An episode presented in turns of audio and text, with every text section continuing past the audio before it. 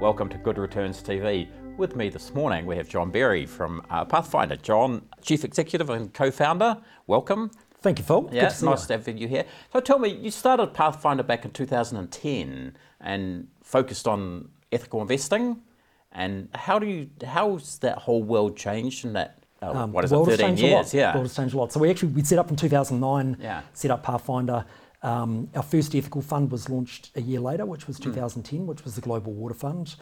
Um, back then, discussions around climate change and even the world's water crisis um, were kind of fringe in the sense that it, it, it didn't really resonate with advisors, um, didn't really resonate with investors. It was a struggle to um, to raise in, both interest and uh, money into the fund. So it was quite a bold move to launch at that time. Yeah, well, it was it was, you know, GFC. The um, fallout from the GFC Oh, yeah. was um, still resonating through markets. Um, so it was an interesting time to set up a new financial services business. Um, but I think you know over over time there has been a significant shift in the last decade with the approach of both investors and advisors Hmm. towards ethical investment, responsible investment. So, so tell me, how have um, advisors changed their views about ethical investing and responsible investing? You know, because if you go back, you know, 12 years ago, it didn't really register with them. Yeah, and look, we, we even had one advisor who said to us, you know, your your fund is just for nutcase tree hugging greenies. Um, so it, it was um, regarded as quite quite out there at the time. It's now quite mainstream, and a lot of that I think has been driven by um, consumers. So you know, 2016, 2017, everyone found in their KiwiSaver they had um, nuclear weapons, cluster munitions. Um, you know, stuff they didn't want in there, and, and that drove an awareness that it was possible to invest in line with your So, values. so because that came about through some mainstream media reporting, didn't it? Uh, some Yeah. research which was done. Was that a game changer for the RI space? I think it, it was a it was a landmark moment in the sense that it raised awareness of the discussion. But at that point, the discussion really just started and stopped at what do I want to avoid? Yeah. And and you know, from our perspective, it's really important to be clear on what your value set is or what you want to avoid, Mm. but you're not going to change the world or have an impact on the world just by avoiding stuff. So it's a very slow way to change the world. So the more important focus is where do I actually put the money? So, and, and so, so would you say that now um, ethical investing is sort of mainstream? I would say, um, and, and I don't want to sort of dwell on terms because there's so many different terms used in the market and no one knows, uh, you know, there's no set def- definition of all of them. I'd say responsible investing is absolutely mainstream.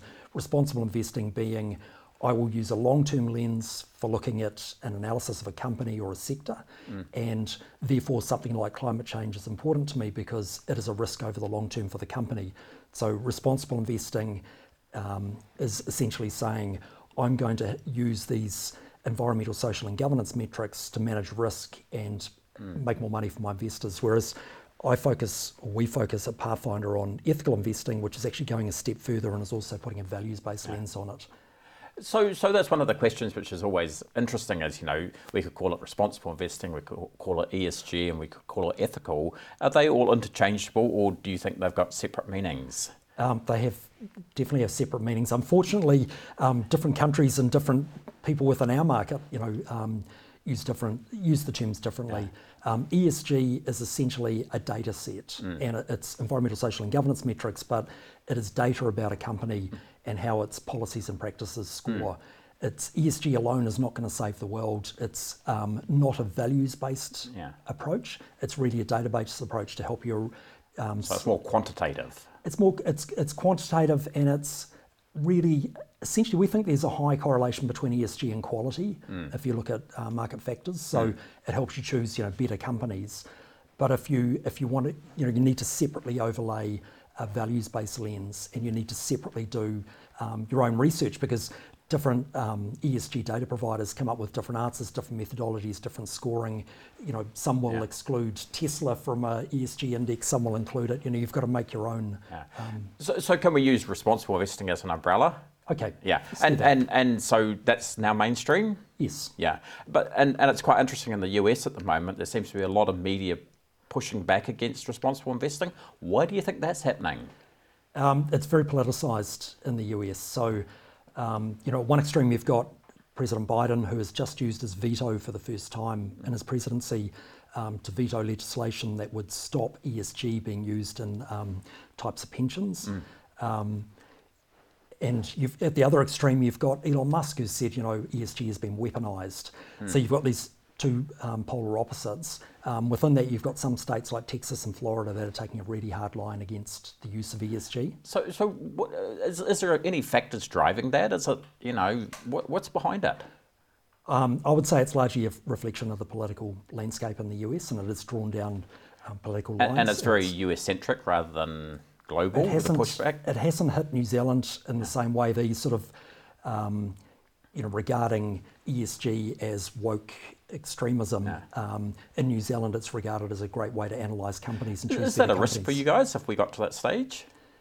Um, well, it looks always a risk in, in terms of how far you push ESG. So I, I would say ESG is a data set to choose better companies. If you want to overlay, um, you know, social environmental factors, really push hard on diversity, for example, on um, climate change from a social perspective. That's going beyond the ESG data set. That's getting into a values-based set, which is entirely legitimate. But we've just got to be clear Where- you know, where- where the boundaries are. So, so one of the big stories recently in the space was um, the greenwashing case in Australia with Mercer's. Yes. What what do you take out of that, and and and where's this whole greenwashing thing going to go? Um, what I take out of that is be honest with your investors Hmm. and um, be fully transparent and, and disclose. So it's it's not just um, ASIC in Australia; it's also you know DWS in Germany has at its offices rated. Essentially, um, you know, fund manager investment teams have to be lined up with their marketing teams, and the marketing team needs to tell a story that aligns with how the investment is actually happening on the ground. Does it worry you sometimes that some of the names of some of these funds might be misleading in terms of what they do? Yeah, look, I'd say um, don't don't judge a fund just based on its name. You know, the, the word sustainability, for example, sustainable. So when people talk about sustainable income, some people may look at that and say they mean green, they mean conscious. Other people may look at it and say sustainable means constant income over a long period of time. So you know, don't just judge a fund. So, so name. how does an advisor go about working out, you know, what a, what a fund really is and what how responsible, ethical it is? Yeah, well, I think it's really important for advisors to understand um, who they're investing in and why, and and the investment philosophy, the ethical investment approach of different managers. You can use mindful money, which will just tell you um, some of the harmful things that are included, but it doesn't tell you the good or the engagement that a manager is doing. So, is it something that advisors should be spending more time on actually doing their own research, or Yes, can they go elsewhere and get it? yes, you can. You, you know, th- th- there are tools like Morningstar um, probably can help, um, but ultimately advisors are going to have to do their own research. Yeah. Um, they're going to have to read like sustainability reports are starting to get published, um, not just Pathfinder, other managers like Yeah, Devon no, there's been some good well. sustainability reports, Yep. but not everyone's doing them. Not everyone's doing them, but Yeah. You know, ask for that information. Then ask for the carbon footprint of the and- and- portfolio. and, or and, and read them. And and how about um, responsible investing in the future of KiwiSaver? What's your what's your take there? Um, okay, KiwiSaver at the moment about 35 providers, and the good thing about that, from my perspective, is, or from an investor perspective, is there's choice. Yeah. And so you're going to have some managers who care little about responsible investing, and that's entirely, you know, for some investors that's what they want. You'll have other managers like us that continually are pushing in that space.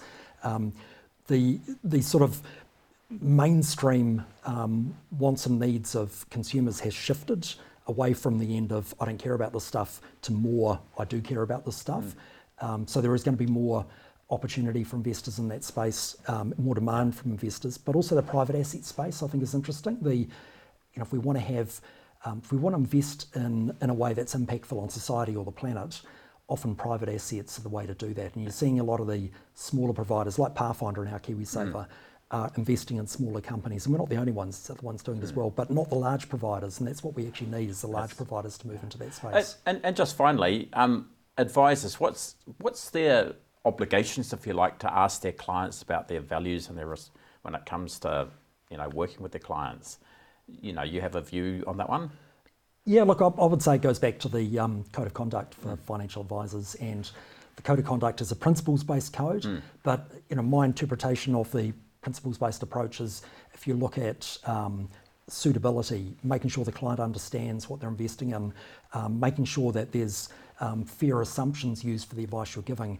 You know, if, if you don't ask the question, do you care about responsible or ethical investing, then you're making an assumption they don't care about it. And is that a fair assumption and to that's make? that's something they should be asking. And, and do you think if they weren't asking that, it could end up being ending up in the FADC a, a complaint? Well, I suppose it's it's entirely possible. It's um, yeah. you know, you, you, it depends on what the on what the client, yeah. what the investor thinks they've um, the portfolio of them yeah. put into and, and how the advisor has explained it. Be quite interesting that one, wouldn't it? Yeah. yeah, yeah. Something to watch out for. Well, thank you for your time, John. Always good cool. to catch up and thanks for coming into the studio. Nice yeah. one. Thanks for having me, Phil. No, all good. Cheers.